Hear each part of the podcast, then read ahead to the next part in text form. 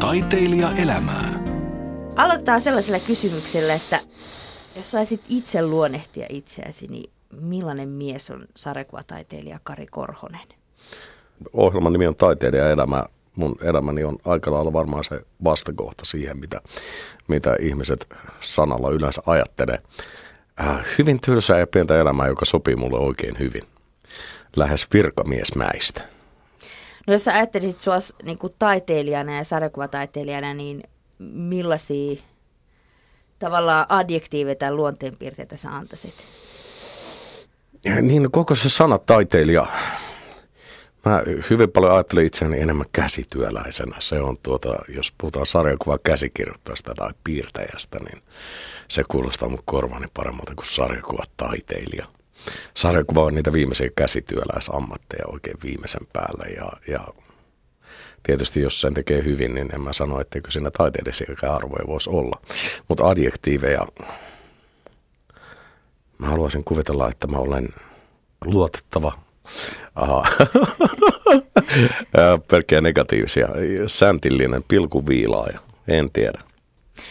No, miten sä päädyit sarjakuva piirtäjäksi tai tekijäksi? Mä olen aina rakastanut sarjakuvia ja Disney-sarjakuvia ennen kaikkea. Ja, ja tuota, vaikka ei koskaan piirrellytkään pöytälaatikkoon mitään, niin sitten tuli aika koulun jälkeen, kun piti miettiä, että, että töitäkin pitäisi tehdä varmaan. Ja, ja rupesin sitten piirustelemaan ja tein paljon mainospiirroksia ja lastenkirja, pieniä kuvituksia ja muuta sellaisia. Ja sitten avautui mahdollisuus tehdä, tehdä koekuvia – Akuankkaan, tai siis Egmont-yhtiölle, joka, joka tuottaa Disney-sarjakuvia Euroopassa. Ja tuota, nyt ollaan sitten sillä tiellä. Niin, tosiaan sä oot ainoa suomalainen Akuankan sarjakuva tai sarjakuvien piirtäjä ja käsikirjoittaja. Mutta mikä sua yleensä viehättää sarjakuvissa? Mä enemmän tykkään siitä käsikirjoittamispuolesta ja se on se tarinan kerronta sarjakuva on siitä mukavaa, että se on, se on niin kuin kuvataiteen, joka, joka, joka on yhdessä kuvassa ja jotain elokuvan välimaastosta. Ja se, että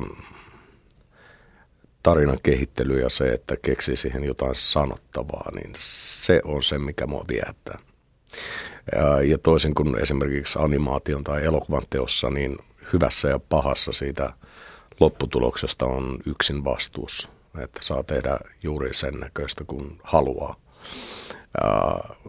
Se on niin kuin, ei ole tiimityöskentelyä varsinaisessa merkityksessä, vaikka joskus tekeekin pelkkiä käsikirjoituksia.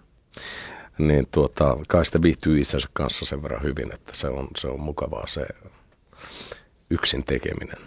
Mm.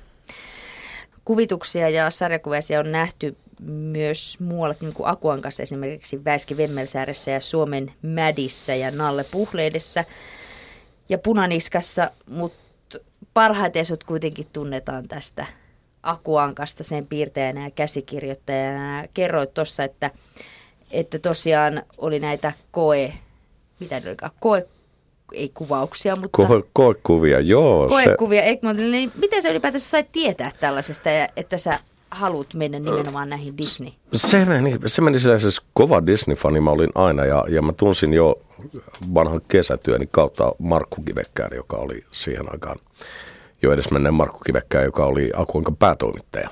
Ja tuota, mä olin tehnyt Sanomille yhden lastenkirjan ja jotain pienempää hommaa väritellyt Karvisen kansia tai jotain, jotain sellaista. Ja, ja sitten Markku sanoi, että nyt meillä on tulossa kaksi toimittajaa Egmontilta, että – piirräsi jotakin. Ja ihan kamaliahan ne oli ja niitä ei kukaan tule näkemään niitä koekuvia ja ne ensin olikin silleen, että ihan kiva. Ja tota, mutta siinä oli siinä nipussa, mitä mä sen kuukauden aikana tein, niin oli myös käsikirjoitusluonnoksia – ja siinä kävi silleen, että meidän silloinen päätoimittaja, joka oli, oli siis täällä käymässä, Byron Eriksson sanoi, että, että tuota, kirjoittaa sä nyt ainakin osaat, että katsotaan nyt sitä, sitä piirtämistä sitten.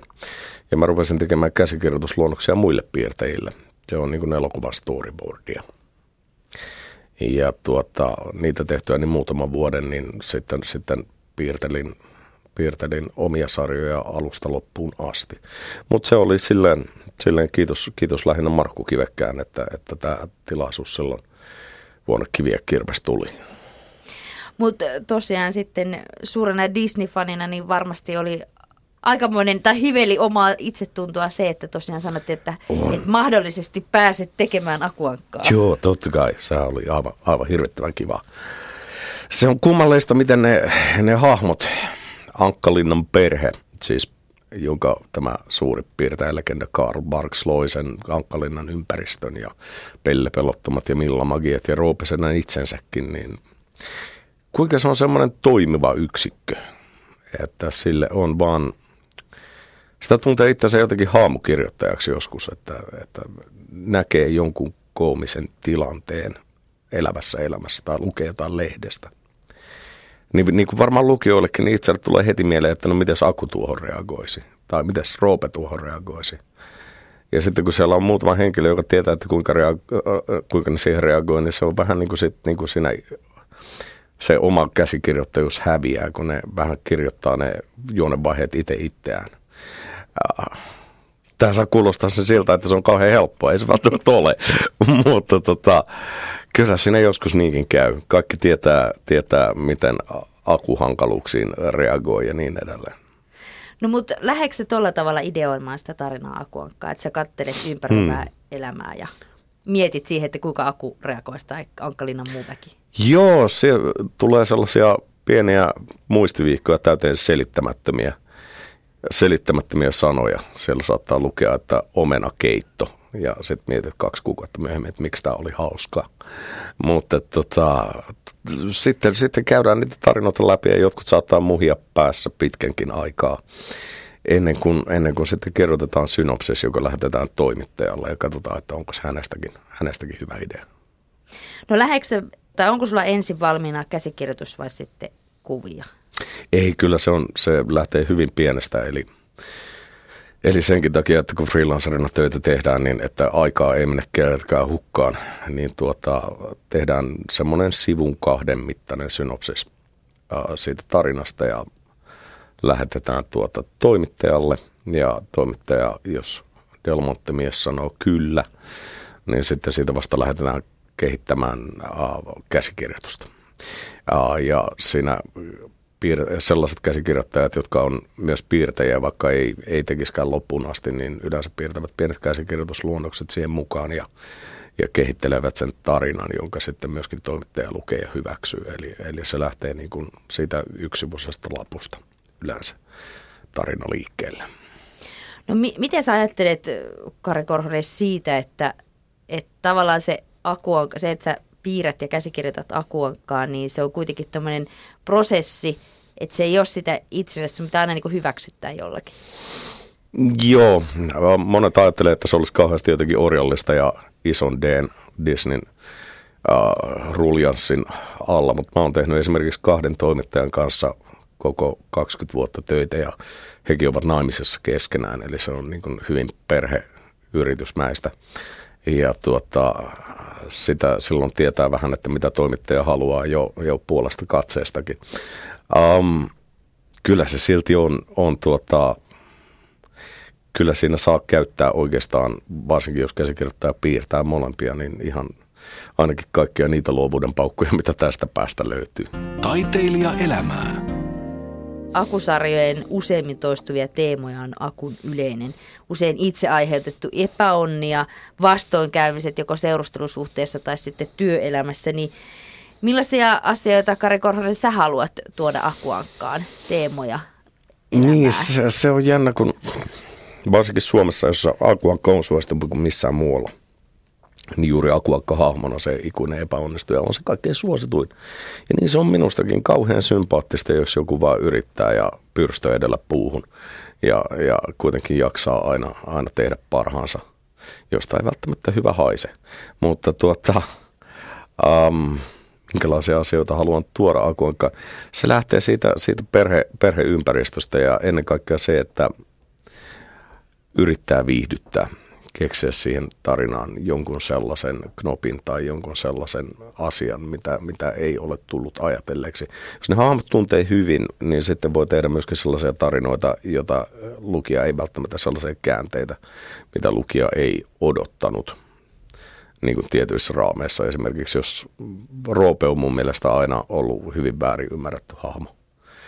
Toisin kuin muut raharikkaat, niin Roope Roope on romantikko. Roopelle se raha ei ole sitä, että hän keräisi rahaa, jotta hän voisi ostaa sillä itselleen hyvää, vaan hän on keräilijä. Ja legendan mukaan rahasäiliössä jokainen lantti, mikä siellä on, niin ei ole sieltä sitten lähtenyt. Ja jokaisen liittyy muistoja ja kaikkea sellaista, joten joskus on kiva näyttää Roopesta se, se hempeämpikin puoli. Ja Roopea sitten voi taas toisaalta käyttää vastapainona akulla. Se on se setä, joka tekee akun elämästä joskus vähän sen haastavaa. Mm. No mutta kuinka paljon sun piti ensinnäkin niin tutustua tavallaan näihin, koska sä lähdit piirtämään akuankkaa ja sait sen työn sieltä sitten mm. omien näiden näytteesi kautta, niin se on jo niin kuin olemassa oleva maailma, olemassa olevia mm. hahmoja. Kuinka paljon sun piti mennä niihin hahmoihin sisään, että sä oikeasti tiedät, millä tavalla mä voin käyttää esimerkiksi roopea tai just se, että sä löydät sieltä ton romantiikan ja sä voit niin. käyttää sitä jollakin tavalla. Se ei ollut vaikeaa, koska mä olen ensimmäisen akuankkanen lukenut ennen kuin osasin lukea, niin kuin useat Suomessa on. Ja tuota, sitten mä olin vähän pettänyt, kun isä tuli kotiin ja sitten se luettiin yhdessä ja se mun keksimä tarina oli paljon parempi kun tuota, mä olin keksinyt itse ne puhekuplatekstit. Mä, eli eli tota, siis kyllähän mä tunsin ne haamot kun omat taskuni jo siinä vaiheessa ja, ja se teki sitä vähän sen pelottavaa ja haastavaakin. Uh, mitä sitten tulee siihen itse ankahomeen piirtämiseen, niin se on samanlaista piirtämistä kuin kaikki muut, muukin piirtäminen. Eli tuota, asiat niin kuin perspektiivit ja, ja, ja muutenkin animaatiopiirre liike ja sellaiset, niin tuota, ne on kaikilla nuorilla ja oli minullakin hyvin hakusessa ja saattaa olla vieläkin. Mutta tuota, se on hyvin samanlaista. Kaikki piirtäminen on lähtökohtaisesti samanlaista. Sinne pätee samat lainalaisuudet. Sitten vaan opetellaan, että miltä se ankka näyttää. Mm. No kuinka paljon siinä saa vapaita käsiä esimerkiksi luoda akuankkaan, tehdä sinne joku oman? Hmm. Uh, joo, siis jos tarkoitat, että esimerkiksi omia hahmoja, niin. joita usein kysytään, niin sehän on jokaisen sarjan tulee tehtyä melkein omia hahmoja. Sillä että jokainen sarja tarvitsee sivuhahmoja, joiden kanssa muut hahmot sitten reagoivat. Ja niinhän esimerkiksi Roopesetä oli sivuhahmo yhteen Akuankka-tarinaan ja sitten kaikkein parhaimmat hahmot on sellaisia, jotka ne on kuin vieraita, jotka tulee käymään ja eivät suostu sitten lähtemään. Eli niistä, niissä on jotain sellaista, jotka, jotka niin kuin Hannu Hanhi, että, että käväsi yhdessä tarinassa ja sitten mietittiin, että tuota voisi käyttää uudestaankin, Barks mietti päässään ja, ja yhtäkkiä ei huomatakaan, niin muutaman vuoden kuluttua se onkin vakiokalustoa, että sellaista tietysti voi käydä. Uh, mutta ei niitä lähtökohtaisesti lähdetä, että minäpä lähden nyt tekemään jotakin uutta. Sillä tulee yleensä vaan sutta ja sekundaa sellaisella asenteella. Mutta sä oot saanut tämmöisen oman hahmon. Eli Minkä? Eikö se ollut, tä, tai oot luonut tällaisen, niin ensimmäisen kokonaan Suomessa kehitetyn Disney-sarjakuvahahmon, eli tämä Seriffi Jaana Kapula.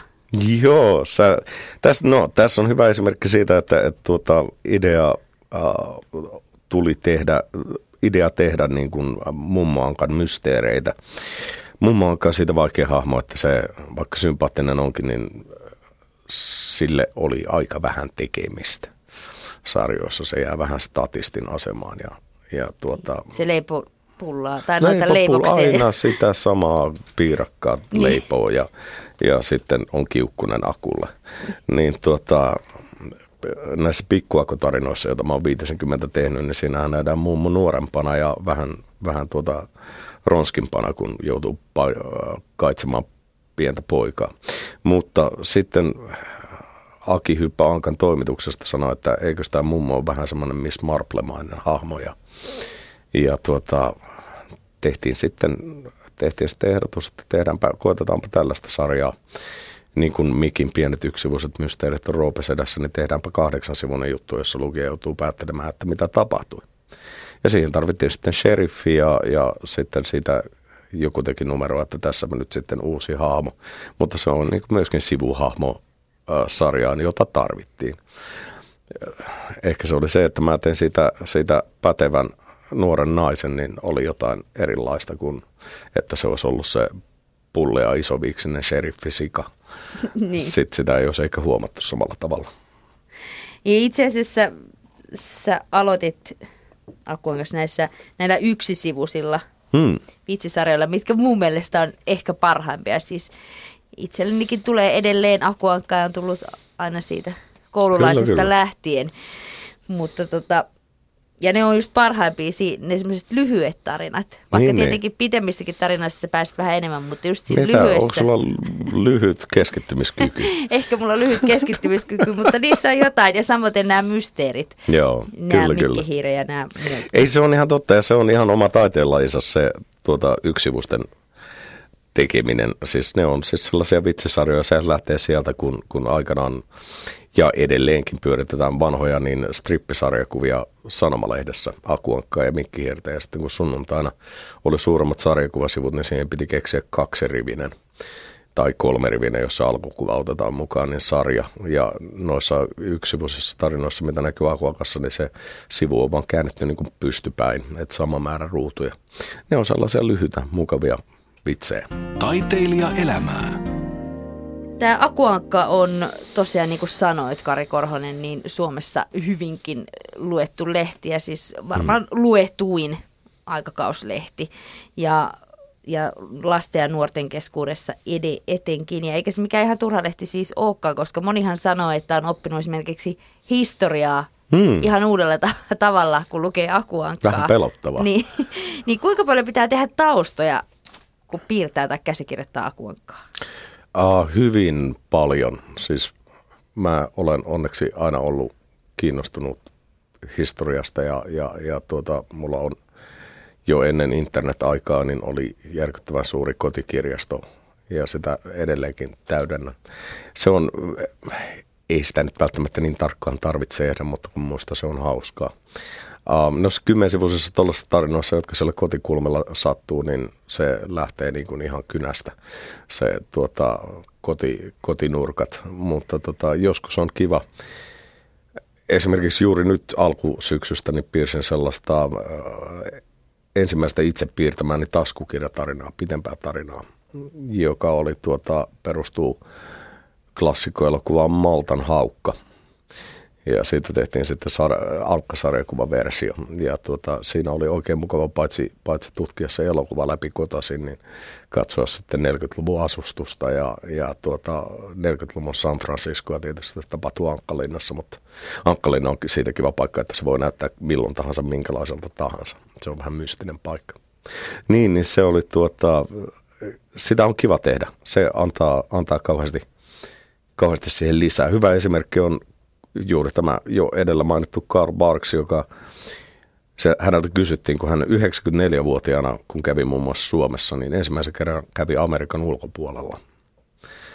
Ja tuota, herralta sitten kysyttiin, että, että miten se on mahdollista, kun näissä kaikissa sarjoissa on, on uskomattomia yksityiskohtia ja, ja niin kuin käsittämättömiä maisemia ja että kaikki ovat lapsena matkustaneet näihin mystisiin paikkoihin sinun kädenjälkesi kanssa ja sä olet tuupertanut siellä Oregonissa koko elämänsä, niin hän sanoi, että hän on lukenut National Geographicia ja hänestä tuntuu, että hän on matkustanut joka maailman kolkkaan näiden ankkojen kanssa. Mä en matkustamisesta myöskään kauheasti tykkää, musta se on vaivalloista ja ikävää. Se on paljon hauskempaa tehdä se kotipöydän ääressä. Siis toihan on äärimmäisen mielenkiintoista, että kun ajattelee, että lukee sitä akuankkaa, niin ei välttämättä tosiaan tule mietittyä, että – että sinäkin olet te- tehdessäsi jotain sarjakuvaa niin tutustunut 40-luvun vaatetukseen tai, tai johonkin niin kuin mm. tavallaan, mikä sitten vaan niin kuin näkyy siinä, mutta että eihän mm. ne itsestään tule. Että sarja, tämä mm. akuanka ja sarjakuvan tekeminen sulle on niin kuin aika monipuolista työskentelyä. On se ja se on tota, mä en halua kuulostaa mitenkään negatiiviselta, koska esimerkiksi TV-sarjan ja elokuvien tekijät on varmaan ihan samassa asemassa, mutta, mutta siis se, työmäärä, mikä kymmensivuisen tarinaan niin pahimmillaan tai parhaimmillaan menee, on, on aivan järkyttävä verrattuna siihen, miten nopeasti sen lukija lukee.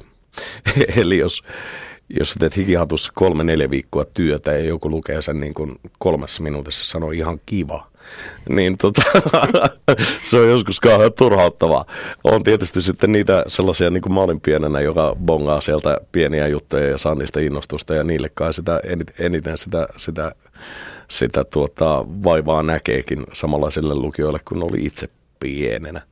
Mutta tota, joo, työ, työtä siinä on. Se on itse asiassa aika hidasta ja vaivalloista.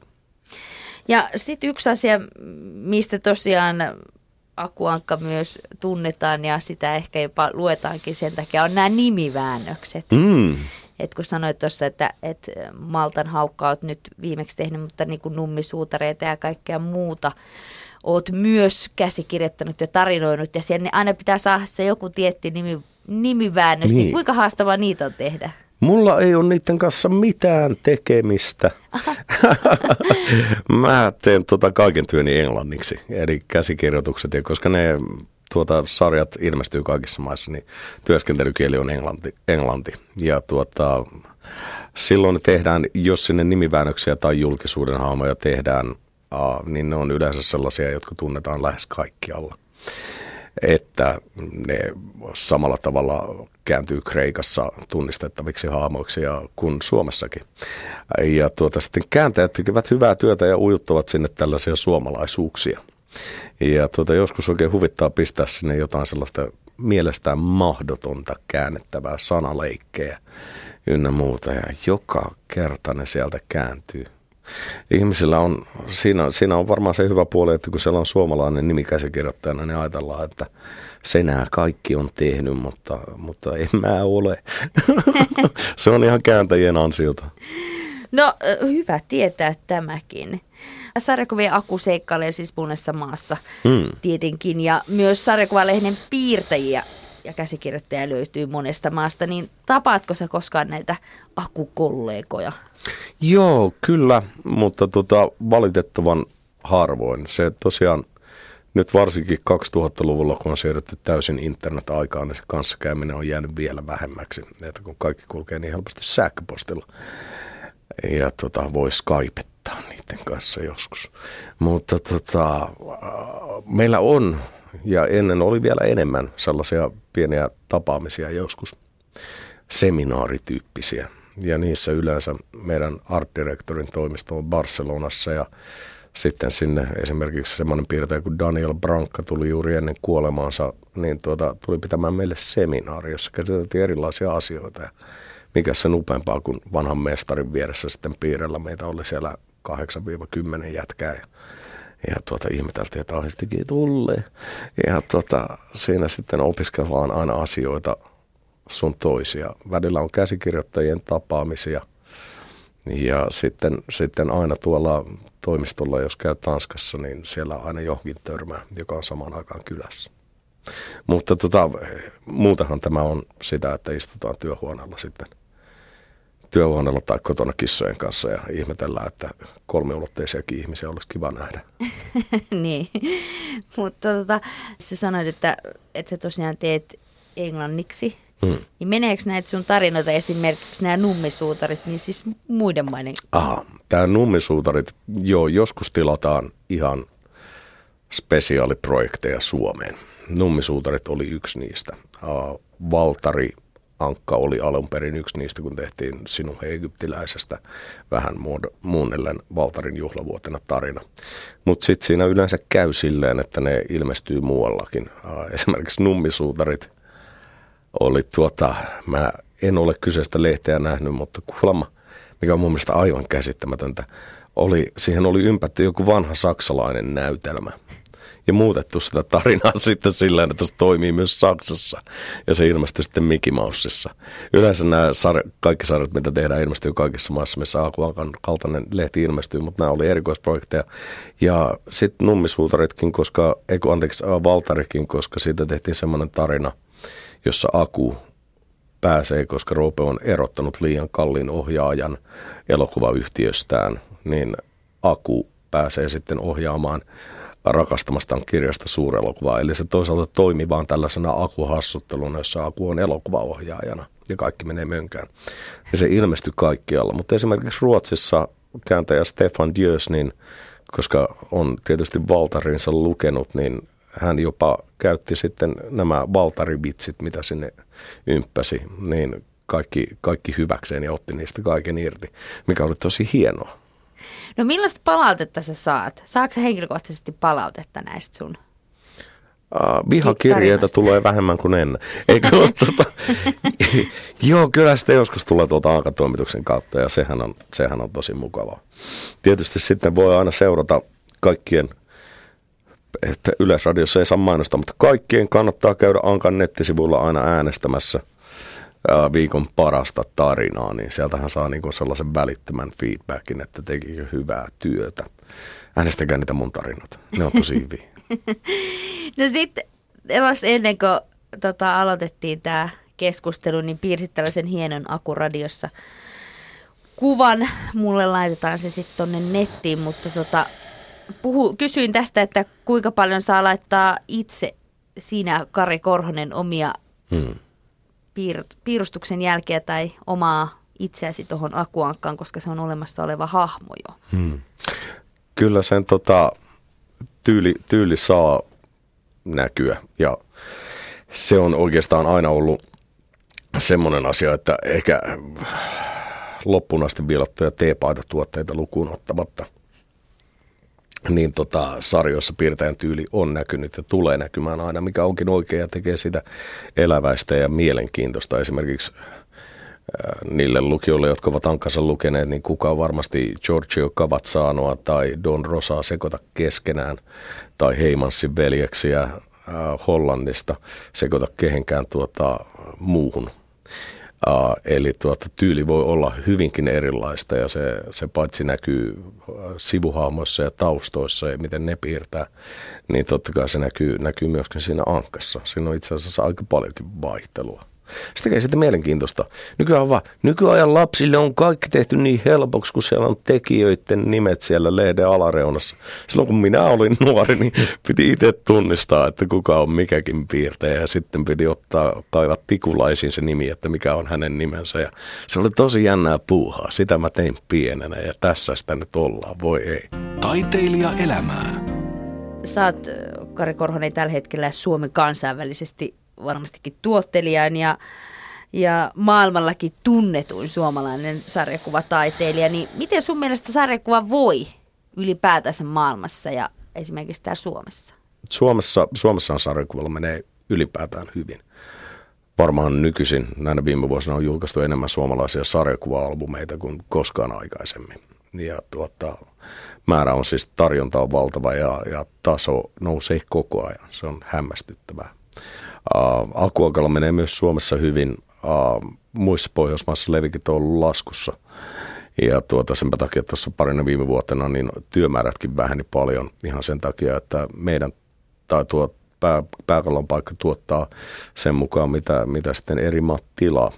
Mutta nyt on taas sitten käynyt tänä vuonna, niin kuin edellisenkin laman aikaan, että tuota, sarjakuva jotenkin ollakseen aika halpaa ajan vietettä. Ja tuota, silleen niin kuin suhteellisesti piirtäminen on halvempaa kuin monen muun viihteen tuottaminen. Niin tuota, sarjakuva pärjää näin lamassakin tai taantumassa niin tuota, suhteellisen hyvin. Et tänä vuonna on ollut taas virkeämpää kuin kahtena edellisenä, jolloin työt oli paljon vähemmän nyt tällä viikolla keskiviikkona ilmestyi tämä rap-aiheinen hmm. tota, ankkatarina, joka siis kertoo tämän hetken nuorten rakastamasta rap-musiikista ja paljastaa niin sukupolvien välisen eron, niin kuinka tärkeää sulla on seurata niin kuin aikaa ja tavallaan sitä lasten ja nuorten maailmaa, missä ne elää ja tuoda sitä näihin ankkatarinoihin? Siinä on joskus pulassa, kun ei omia lapsia ole. Niin tuota, tämä räppi on loistava esimerkki. Mä oon ehkä viimeinen henkilö, jolta tätä olisi pitänyt tätä tarinaa pyytää. Niin pihalla kuin ikinä, että soitan kotona Tapio Rautalapioa ja mietin, että mitä se tämä räppi oli. Ja, vanha setä, mutta kai sitä ihan kelvollinen nelisivuinen vitsi tuli. Um, Ankalina on siitä, siitä mielenkiintoinen, että ei kai nykyajan lapset tiedä, minkä, miksi Aku soittaa puhelimella, jossa on semmoinen kiekko, jota pitää pyörittää. Um, Ankkalinnassa asiat muuttuu tosi hitaasti ja eletään sellaisessa 50-luvun amerikkalaisen kaupungin maisemassa, että autot on 50-lukulaisia yksinkertaisesti siitä syystä, että nykyautot on niin julmetun rumia. Ne on kaikki sellaisia samanlaisia sukkuloita, että ei niitä erota toisistaan. Se on paljon kivempi piirtää 50-lukulaisia autoja puhelin on paljon hienompi, ei kukaan sellaista pientä, pientä kiekkoa, niin, jota pitäisi korvalla, niin eihän sitä edes näkys. Se pitää olla puhelin, jossa on iso kahva, jolla voi tarpeessa niin kuin kolkuttaa siihen puhelimeen, jos se on rikki. Ne on niin kuin visuaalisesti mielenkiintoisempia. Ää, eli tuota muuttuu kaikki, kaikki tosi hitaasti ja aina kun ajattelee, että seurataanko aikaansa, niin joo, kyllä tulee ajankohtaisia aiheita niin kuin tarinoihin, mutta ne pitää olla silleen yleismaailmallisia, että jos sä nyt otat 50-luvun, minkä tahansa 50-luvun akuankan ja ihmiset lukee niitä uusintapainoksina, näköispainoksina, niin ne on ihan yhtä samalla hauskoja nyt ja ymmärrettäviä kuin ne oli 70 vuotta sitten. Eli tota, se viihde tulee niin kuin kuitenkin jostain muualta. Ja toivottavasti 70 vuoden päästä, kun joku ottaa uusimman akuankan, niin hän ymmärtää sen viitekehyksen, missä ollaan. Ää, eli siinä on aina vaarana se, että jos mennään kauhean päivän polttaviin muoti-ilmiöihin, niin se sarjan käyttöikä lyhenee huomattavasti. Eli sille tielle ei välttämättä kannatakaan lähteä, koska ihmiset tai ankat ei muutu miksikään, ne ongelmat, mitkä niillä on, ei muutu miksikään. Keskitytään niihin ja jätetään nämä, nämä päivän muoti-ilmiöt sitten sivuosaan siinä tarinassa. No mutta jos Kari Korhonen olisi Ankkalinnassa, niin millainen hahmo olisi sarjakuvataiteilija Kari Korhonen tai sarjakuvapiirtejä? Voi hyvänä aika, maailman tylsin. Ei sellaista sinne voisi pistää. Tota, Pelle Peloton ilman neroutta. Se olisi siis sinä. Kyllä. No, mutta mitä sitten, millaisia intohimoja sulla on vielä, sanotaan niin kuin sarjakuva taiteilijuudessa? Sä, niin. tai kysytään näin, että ajatteleksä, sä, että tämä niin kuin ankkatarinoinen tekeminen ja akuankkaan piirtäminen leimaa sua? Voiko se tehdä jotain muuta? Haluatko se tehdä jotain muuta? Lyhyt vastaus on, että en. Um, Tuota, se, niin kuin alussa puhuttiin, niin se on niin monipuolinen ympäristö, jossa työskennellään. Ihan niiden hahmojensa takia. Uh, toinen asia on se, että tota, uh, jos siihen ei tähän asti ole niin kuin kyllästynyt, niin en mä näe, että, että mikä, mikä tässä niin kuin erityisemmin tulisi, tulisi niin kuin muuttumaan, muuttumaankaan lähiaikoina. Se on siitä kummaa, että mä olen nyt juuri kokoamassa ensi vuodeksi. Ensi vuonna ilmestyy parikin kokoelmakirjaa, toinen Saksassa ja toinen Suomessa vanhoista tarinoista. Ja tuota, se itse inhon määrä, kun katsoo vanhoja tarinoita, niin ei herra Jumala tuonkin olisi voinut pietää pikkasen paremmin. Tämä on semmoinen ammatti, että vaikka tämä kuulostaa yksinkertaiselta, niin sitä ei koskaan ole tyytyväinen.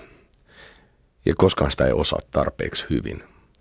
Ja joskus tietysti ajankäytöllisistä syistä ja siitä, että, että tähän ei nyt vaan voi käyttää enemmän aikaa, niin pitää päästä sellaista huonompaa käsistään kuin että tietäisi jo silloin tekijässään, että tämä voisi tehdä paljon paremmin.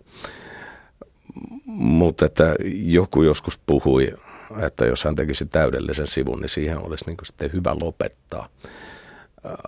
Ja mä pahoin pelkään tai siis toivon, että sitä tilanteen ei koskaan tule, tule eteen. Eli haluat jatkaa. Todellakin ensi vuonna siis vietät 20-vuotistaiteilijajuhlaa. Joo, 20 vuotta on mennyt kuin siivillä. On se hurjaa. Ja vielä, haluan jatkaa ja Disney-innostus on kova. No hyvä ystäväni Victor Arja Kadarios kuoli kynäkädessä 85-vuotiaana. Huonomminkin voisi mennä.